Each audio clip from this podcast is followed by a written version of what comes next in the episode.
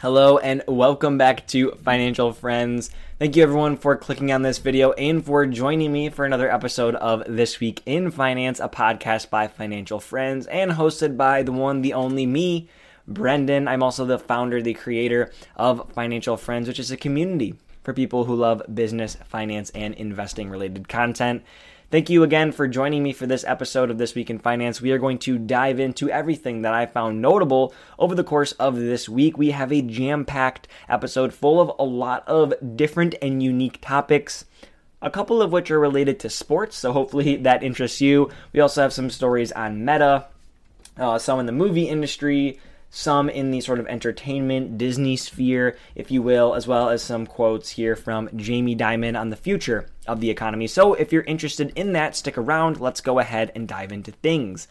First things first, we have pro sports teams becoming a highly attractive new asset class. Now, I will pull back here right from the beginning and say that I don't think that these are a new asset class. I just think Wealthy people have always dominated this asset class very, very clearly. I mean, sports teams cost a large sum of money. Chelsea's FC or football club, that is a soccer team's $5.3 billion sale, marked the largest of a sports team ever. And you could see here the average price of NFL teams increasing over the course of 2002 to 2020 from $423 million to $3 billion in 2020.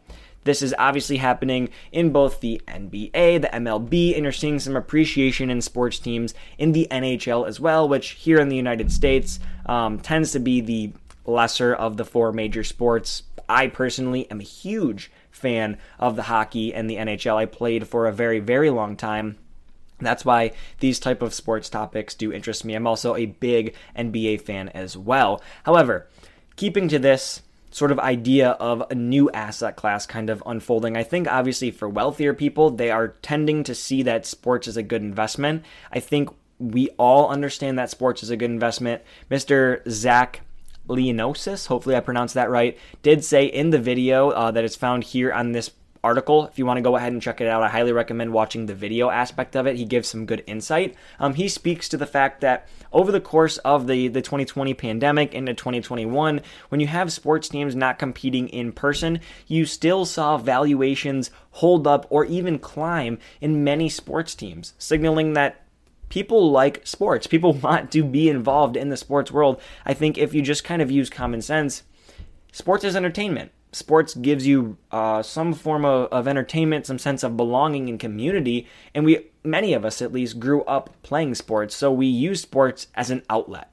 It's whether you're happy, you want to watch your sports teams win, you're feeling down, you want to get an escape, you want to just kind of throw yourself into some entertainment, into sports. I think everyone can relate to sports in some way. Everyone has it on their TVs at some point. Everyone gathers for it, like the Super Bowl at some point. Uh, so sports is something that connects to everybody. We use it as an escape and as entertainment. So the valuations of these sort of businesses, if you will, these sports teams, can continue to hold up even in negative times. That is obviously a very good hedge for people looking to make investments in these sports teams. Something that I think and that brings, or this topic brings to light, is the idea of average people like myself being able to invest in sports teams. There are options that we can use, like M- MSGS, ticker symbol MSGS is Madison Square Garden Sports. I do believe that's the correct ticker symbol. You can invest, or sort of invest, in the New York Rangers, New York Knicks. I feel that that's a very interesting opportunity. But what I'm thinking of is a more direct investment in a sports team. Maybe using NFTs, the blockchain, decentralization, the idea that I threw around with my father was let's take Mark Cuban, for example, someone who I think would be very open to doing something like this at some point if it made sense for him. Let's say, and he owns the Dallas Mavericks for anyone who is unaware. Let's say Mark Cuban takes 25% of the Dallas Maverick ownership, shaves it off, and separates it. So now there is 75% controlled by him or whoever entities he has working alongside of him. And then you have the 25%. This might be open to 1 million people. So 1 million people have a slice in a 25% ownership stake in the Dallas Mavericks. Now let's say Mark Cuban wants to make a decision. Maybe he has a few other people that are voting with him or alongside of him, or maybe it's just him controlling the 75%. But that 25% can then do a proxy vote, similar to something that we do as shareholders of stocks. And now we get to make decisions on the team. Maybe that has nothing to do with the players or the GM or the coach whatsoever, but maybe it has something to do with the building or the way the team is ran or the opportunities as a business that the team has. Maybe different sponsorships, different arena modifications, whatever it might be. Online things, how ticket purchasing works, whatever. Wouldn't that be really cool to have an actual true ownership stake in one specific team?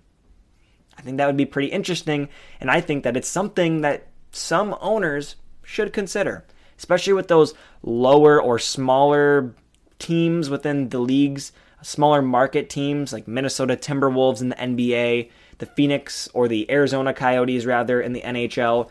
Teams like this might benefit from shareholder investment or people who want to support their hometown team.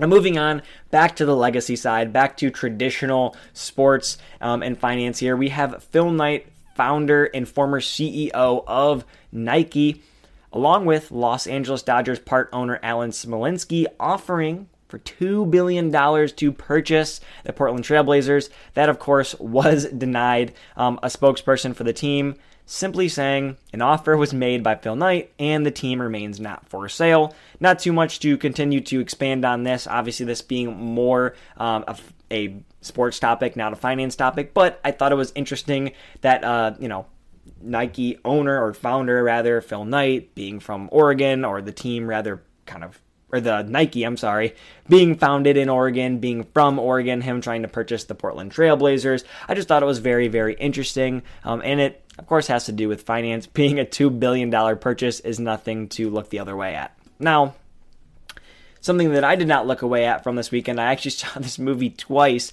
Top Gun Maverick grosses $124 million domestically, making it Tom Cruise's best domestic weekend. It brought in a total of $248 million.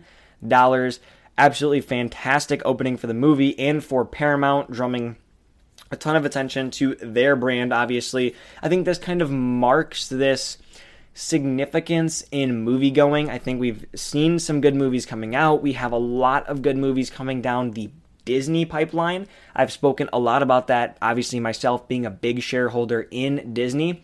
I'm very, very excited for the future of these next six months, drumming up more attention for Disney, drumming up more attention for this movie industry in general, and potentially some of that falling over into the entertainment industry. Now, consumers, the way that consumers can hold up over the course of these next six months. We have that recession fear kind of looming. I guess we'll see how that all plays out, but this nonetheless, um, a big move in the entertainment industry, a big move for Paramount, and hopefully a next big six months coming up for Disney. Speaking of Disney, the former CEO of Disney, Bob Iger, took a stake in the Australian design company Canva. It has been valued at $40 billion. It made the list of the top 50 disruptors for CNBC. And the reason I bring this up, the reason I make note of this is every single design, graphic, thumbnail that you've ever seen come off of the Financial Friends Twitter, Instagram, Facebook, Public, um, YouTube has all been designed on Canva. I absolutely love the platform that Canva has. I use it all the time, and I will now be very interested to watch what Bob Iger continues to do as he's no longer correlated with Disney. He can make his own investments. He has a stake in the company GoPuff, a delivery company, as well as in Funko, which is a toy maker, sort of collectible company. So I'm going to keep my eye out for the investments Bob Iger makes. I would 100% at least emotionally make an investment in Canva. Um, like I said, I really, really believe in the the company, the platform. I really enjoy it, and I think they have a really good revenue stream. At least I would assume it's a reoccurring revenue stream. They're continuing to bolster the platform. I personally am a user of it and will continue to be a user of it. So I think it's very interesting. Just wanted to bring it up. Uh, it doesn't have too too much relevance. It did rank. Here we go, number four on that CNBC annual disruptor list. So we're gonna keep an eye on it. Um, maybe watch for an IPO of Canva. I think that would be pretty interesting as well. Switching topics here. I'm gonna get a quick sip of water. Meta, or Facebook rather, but no, but Meta now, Meta Platforms, is getting a change in their ticker symbol from FB to META or Meta. This change is going to take place on June 9th. And of all of the news surrounding Meta right now, this is definitely the least notable because Sheryl Sandberg, the COO of Meta, has left the company. Now, reportedly, this is a peaceful transfer. She's not leaving with any ill will. She's actually still on the board of directors for Facebook or for Meta. She came in and really helped establish the company. This is noted here in Mark Zuckerberg's post. When Sheryl joined in 2008, I was 23 years old and barely knew anything about running a company. We built a great product, the Facebook website, but we didn't have a profitable business. She came in, did ads, hired people, forged management, and taught me, that being Mark Zuckerberg, how to run a company. And she deserves so much of the credit for what Meta is for. Now, she received that credit um, having sold $1.7 billion of Facebook stock over the last 10 years. This was, however, all in regularly scheduled share sale programs. The reason that's notable is because, again, it signals that she didn't sell stock because of a disbelief in the company, but rather to pay taxes. Um, and to become very, very wealthy, worth $3.2 billion. Uh, she does still hold on to a quarter of the shares that she does own. Looks like she picked those shares up for a relatively uh, cheap price. The stock was priced at $38 during the IPO, her average sale price being at $79.10. So that tells you where she's been selling, where she could potentially have shares at, how cheap they could potentially be at. She did say that she just wanted to get away from that business world, wants to focus more on philanthropy um, and it also seems, you know, she, she came in with this, at least as I was listening to CNBC, she came into this whole Facebook uh, venture really only looking to spend five years with the company. She spent 14 years there. So uh, she obviously liked what was going on and was continuing to help build. The big story really coming out of all of this is that she didn't leave in ill will, and she didn't leave because of the company's transfer. The company's change from Facebook to this bigger, broader idea of meta and creating the metaverse. Now, the reason Mark Zuckerberg's post here is so important is because of what it says in it. Now, I'm not going to go through this word for word. A, that would be a waste of your time. And B, I don't completely understand this company. I'm going to be like really for forefronting with this. I do not directly own any meta stock, nor do I really enjoy the company. I wouldn't ever directly invest in the company. The reason why is I don't personally believe in this metaverse push, but Mark Zuckerberg does. And he is helping design this company and shift this company to something where the metaverse will be very important. The metaverse is a business that is going to consistently lose money for a long time. He's going to use the basically profits from Facebook, WhatsApp, Instagram, and their other businesses to help fund this expansion into the metaverse. You can read from about this point down. Mark Zuckerberg really covers a lot. Oops. Let me go ahead and fix this.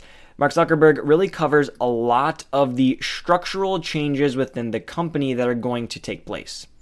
The first sort of piece of this says Looking forward, I don't plan to replace Sheryl's role in our existing structure. I'm not sure that would even be possible because of the superstar that she was. She defined the role in her own unique way. If it even were possible, I think Meta has reached the point where it makes sense for our product and business groups to be more closely integrated rather than having the business and the operations functions organized separately from our products. This essentially meaning the business and operations so, running the company, how to become profitable, how to make the most money, versus the actual products they're creating, that being the metaverse, the Meta Quest, the VR headsets, the Facebook platform that I'm on now, the Instagram platform that I use all the time, the WhatsApp platform. All of these really big, massive businesses that they run. These are their products. The business and operation side is how these products can generate money, that being advertisements and other things like that. He continues to make note um, that he has hired a new COO, Javi. I don't have the gentleman's last name. I do apologize for that. I'm sure it's in here somewhere. Um, but he will now continue to run the COO in more of a traditional role. And here, from this point down, he highlights all the people who are going to be in what specific roles, who's reporting to who, and how all that new structure is working. This is a big sticking point for a ton of people who are big investors in Meta. They want to understand how the future of the company is going to be structured. So if that's you, go ahead, use the link in my description or the description of this video and click this link. I'm not 100% sure it will come up right away. Um, you might have to log in first, but otherwise, go to your Facebook page, go ahead and just search up Mark Zuckerberg on Facebook, click on his profile, and you'll find this post. But let's go ahead and move forward. Elon Musk told Tesla employees, really the executives, it's time to return. It's time to come back to the office. Quote Anyone who wishes to do remote work must be in the office for a minimum, and I mean minimum, of 40 hours per week or depart Tesla. This is less than we ask of our factory workers. End quote. He also noted you cannot show up to one of our remote branch offices and do unrelated things from the job. He wants you in the location of what you have to do. Essentially, if you are HR for people in Fremont or one of their their big warehouses or their big uh, factories, then you probably should be there working directly with the people. I have noted here this seems to be a really big story, a story that I feel like with other companies might not be amplified as much. With other CEOs, rather, it might not be amplified as much. Um, this is his own personal decision. He does run this company he does have say and power and sway in these types of decisions. He clearly feels that this is best for the company moving forward, and so he's making this decision. I agree that in today's day and age, there are specific people or specific companies that can work better being remote. The whole idea of Airbnb being 100% remote makes a ton of sense. They have no physical product that they're really moving, operating. Um, they essentially lend out other people's homes to other people and they're just providing the customer support and the platform to do so. Tesla sells real cars. So they have actual people in a factory building actual cars. And then if they have other people trying to manage those people or ahead of those people or help support those people, how can they do so not being around those people? I don't necessarily disagree with this. I think that if he's the executive officer of this company, then he gets this decision. And I feel that for this company, it probably makes a ton of sense for this to be the case, to be in the office. He did say, if you do not show up, we will assume you have resigned. Back in the sports world, LeBron James becomes the first active player worth $1 billion. Obviously, you have Michael Jordan, who is a billionaire with the Jordan brand and all of his business ventures being the own it of the Charlotte Hornets, but he did not make that billion dollars while he was actively playing. LeBron James, still an active member of the Los Angeles Lakers, has crossed that threshold. You could see down here um, what Forbes assumes to have been a lot of his $1 billion enterprise.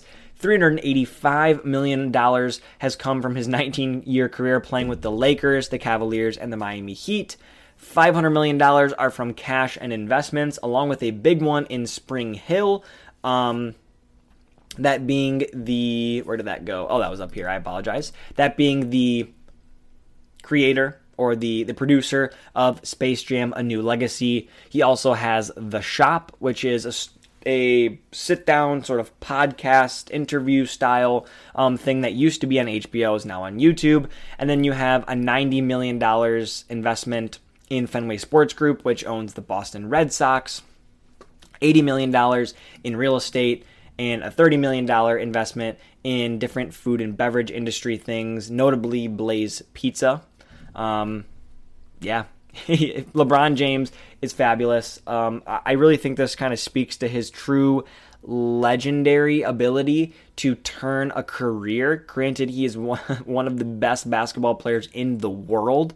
Um, a lot of people are going to probably argue in the comments about whether Michael Jordan or LeBron James is a better basketball player. I'm not here to do that, um, but I am here to note that clearly LeBron James was able to capture his stardom while being in the NBA. A lot of big basketball players, football players, hockey players, baseball players can run out of money because they have a very short time to play and generate income, and they end up overextending themselves in the post playing time, and they're no longer able to generate enough money to continue to fund their lifestyle. LeBron James is going to be set for life. He had reportedly a $1 billion lifetime deal from Nike. That obviously makes him a billionaire at the time when he did sign that deal, but he doesn't obviously get $1 billion right away.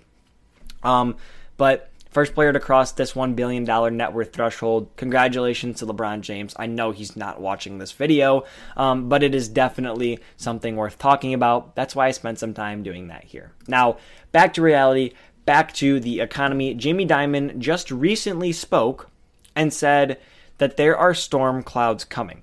Well, he changed that and, quote, you know, I said there's storm clouds, but I'm going to change it. It's a hurricane. He also said that while conditions seem fine at the time or at this moment, nobody knows if the hurricane is, again, quote, a minor one or Superstorm Sandy, end quote. You better brace yourself, he said. He did say that Chase, JP Morgan Chase, the company that he is CEO of, is preparing just in the same way that he assumes things are going to happen. They are preparing, they're bolstering their balance sheet, they're making some changes, um, and there's really a couple big things that we see coming down the pipeline, some reasons why this could all be happening. Number one, we have QT or quantitative tightening. He says something that we should be, or I'm sorry, we have never seen QT like this, so you're looking at something you could be writing history books on for 50 years. We had quantitative easing programs that he said backfired, including negative rates. This is when we're lowering interest rates. Uh, the Federal Reserve is buying a ton of bonds, helping push liquidity into the markets. Um, they are now doing the opposite or the reverse of that, taking liquidity out of the markets. That's quantitative tightening, as well as raising interest rates to make borrowing money harder to do. That quantitative tightening is starting this month. Um, about $95 billion a month will be reduced in bond holdings off of the Federal Reserve's balance sheets. Again, taking away potential liquidity, not supporting business and finance related things in the economy. That is in short, going to put pressures on our economy. Interest rates are going up, they are raising those interest rates, not allowing people to borrow money, not allowing people to create more money, not pushing more money into our markets. And the real idea here is can we navigate this in a way where we kind of land softly? Where things don't come crashing and burning down all at once. That is the story. That is the topic. That is what is being discussed amongst everybody. And that's why you do see markets kind of trending downwards. Now, we have seen some green pushback here recently, causing a lot of investors, or at least retail investors, to assume that the worst is over. And I don't necessarily think that's the case. Jamie Dimon clearly does not think that is the case at all. Um, so we're really just going to wait and see here. Nobody can do anything about this other than the Federal Reserve. This is 100% completely in their hands. That's why you see so much discussion constantly about when Jerome Powell is speaking, when the Federal Reserve is doing things, when interest rates will be going up. And there's some other factors we really don't have any control over, that being the war in Ukraine wars, as Jamie Dimon says, go bad and they tend to go south in unintended consequences. We've seen oil become more expensive. And we've seen that effect on gas prices here in the United States. Here in Michigan, the gas prices crossed $5 today. Something that I have never seen in my 20 years of existence here um, within Michigan, within the United States.